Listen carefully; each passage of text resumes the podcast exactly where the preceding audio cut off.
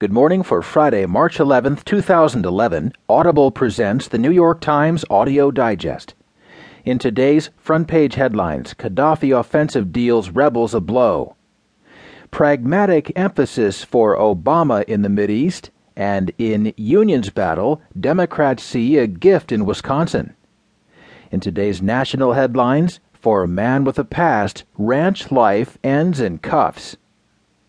Cuts to Head Start show a challenge of fiscal restraint, and terror hearing, a harsh light. In today's business headlines, reports push shares down across the globe, U.S. regulators reach an agreement with a J&J unit, and chief financial officer of General Motors steps down. There will be more business stories, more national and world news too, the latest from the sports page, and New York Times columnist Paul Krugman.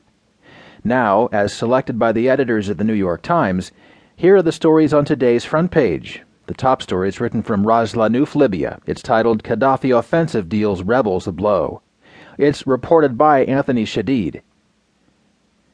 The momentum shifted decisively Thursday in an uprising that has shaken Colonel Muammar al-Gaddafi's 4 decades of rule, as rebels filed from the strategic refinery town under a sustained land, air, and sea assault by government forces.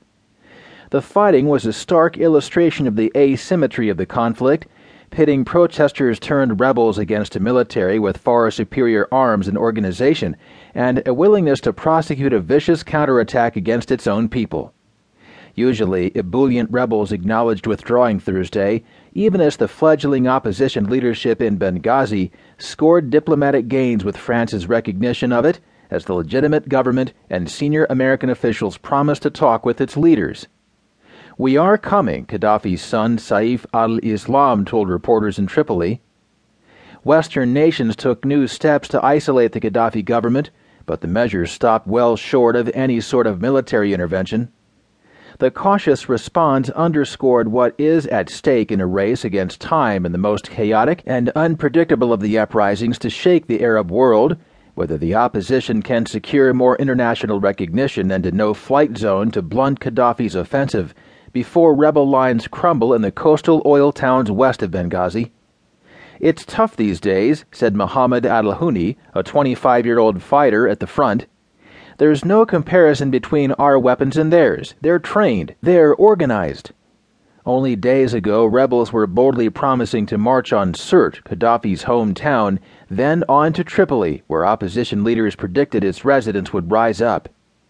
But the week has witnessed a series of setbacks, with a punishing government assault on Zawiya, near the capital, and a reversal of fortunes in towns near Ras Lanuf, whose refinery makes it a strategic economic prize in a country blessed with vast oil reserves.